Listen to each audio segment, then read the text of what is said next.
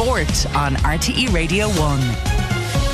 And Des Connell's here with the sports news. Morning, Des. Morning, Gavin. I'm afraid I'm after putting a curse on Leona Maguire.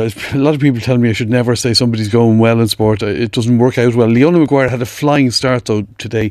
In her second round of the HSBC Women's World Championship in Singapore, she had four birdies in her opening eight holes and moved to second place on six under.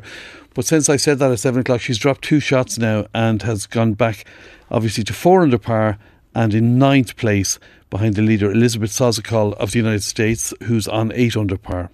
Now, Shane Lowry and Seamus Power, best of the Irish in round one of the Arnold Palmer Invitational in Florida. They both began with a level par round of 72. They're seven shots behind the leader, Jon Rahm, who's in incredible run of form. Padraig Harrington and Rory McIlroy posted 73. In athletics, it was a day of mixed fortunes for the Irish athletes at the European Indoor Championships got underway in Turkey. Luke McCann secured a final place in the 1500 metres, but Andrew Coscoran and John Fitzsimons at 800 failed to advance from their heats in Istanbul. Mark English had to withdraw because of illness. Well, after his success in qualifying for today's final in the 1500 metres, Gary Moran got the reaction of 24 year old Dubliner Luke McCann. I'm happy but not surprised. Um, this is my job now. Like I turned professional during the summer, so like getting qualifying times isn't really an issue anymore, unless it's for kind of Worlds or Olympics. And then it's my job to make finals now. Um, I looked at my heat, or I think I'm ranked seventh in Europe at the moment. Um, so like I belong in the final, I think. Um, I just haven't really had the the right tactics or anything um, in previous championships, really. Um, but I think I'm in a really good setup now, and we're really learning from. Uh, the kind of mistakes from the past and also just adding and improving a few things in training as well. So um, yeah, I'm on a good path and I'm really excited for tomorrow. And were your tactics partly made on foot of knowing that you were in the third semi-final?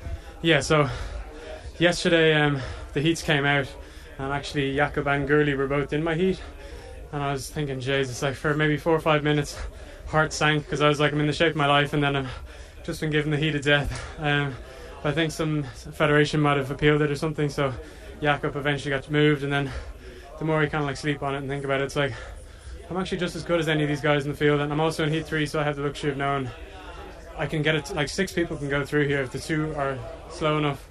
And um, today I don't know what happened, but they were really slow. So I think everybody on our start line was like, "Okay, guys, like we can qualify almost as a team here." Which, which you did. All six, six did come out of your yeah, we or semi-finals. Kind of, uh, just neck and neck as well. So uh, we were all high fiving each other afterwards, thanking each other for maybe pushing the pace a little bit. So well, you were the one who pushed the pace for for the second half of the race, pretty much. Yeah. So like I'm feeling quite aerobically strong, and like I said, I'm in the shape of my life. So um, I knew kind of holding 57, 58s for the final half should be well within my um, capabilities. Didn't feel as fresh or maybe as good as I kind of wanted to, and the wheels kind of fell off maybe with 30, 40 metres to go, but um, the job was just to get into the final, and I've done that. So um, we can just maybe rest up a little bit and hopefully get it right tomorrow. And we'll be hearing live from Turkey later on. Uh, ahead of Luke McCann's final, Gary Moran is live at the event. In Gaelic games, Limerick hurler Kyle Hayes is to serve a one match ban for an incident in last Sunday's game against Galway, so he'll miss next week's game at Westmeath. The Limerick team head off to Portugal today for a week of warm weather training.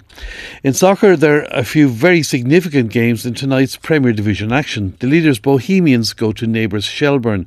Defending champions Shamrock Rovers host last year's runners up Derry City. Dundalk are at home to St Patrick's Athletic. Sligo Rovers go to Drogheda. And it's Cork City versus UCD. Well, as St Patrick's Athletic head to Dundalk, their manager Tim Clancy says the Pats players will be feeling good after their win over Shelbourne last weekend.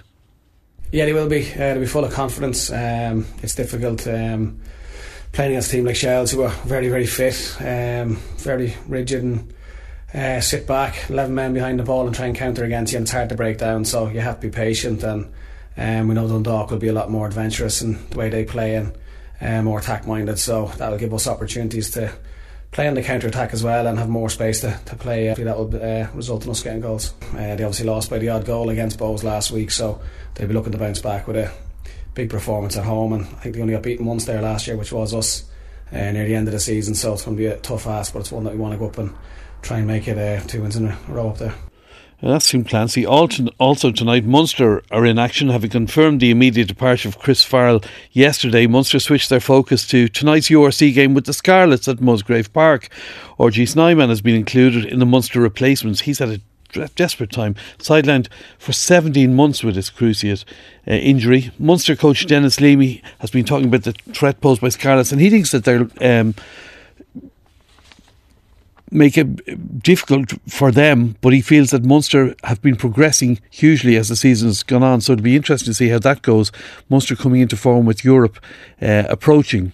In boxing, Katie Taylor has taken to social media to offer Chantelle Cameron a fight at a weight of her choice in choosing uh, Taylor's homecoming bout on May the 20th. It's very unlike Katie. Um, it's, it's Max of Eddie Hearn, uh, Katie. So she's looking for an opponent for the May. Well, she's invited this English fighter, Chantelle Cameron, who fights at a different weight, to fight her to replace Amanda Serrano, who who was pulled out because of injury. But it was it was very in your face type Katie on social media tweet, which wouldn't be the norm for her but obviously they want to get somebody in if they can for the 20th of May. Racing finally, Henry de Bromhead says A Plus Tard is on course for his Cheltenham Gold Cup defence, and today's racing action is at Dundalk and it begins at 4.55.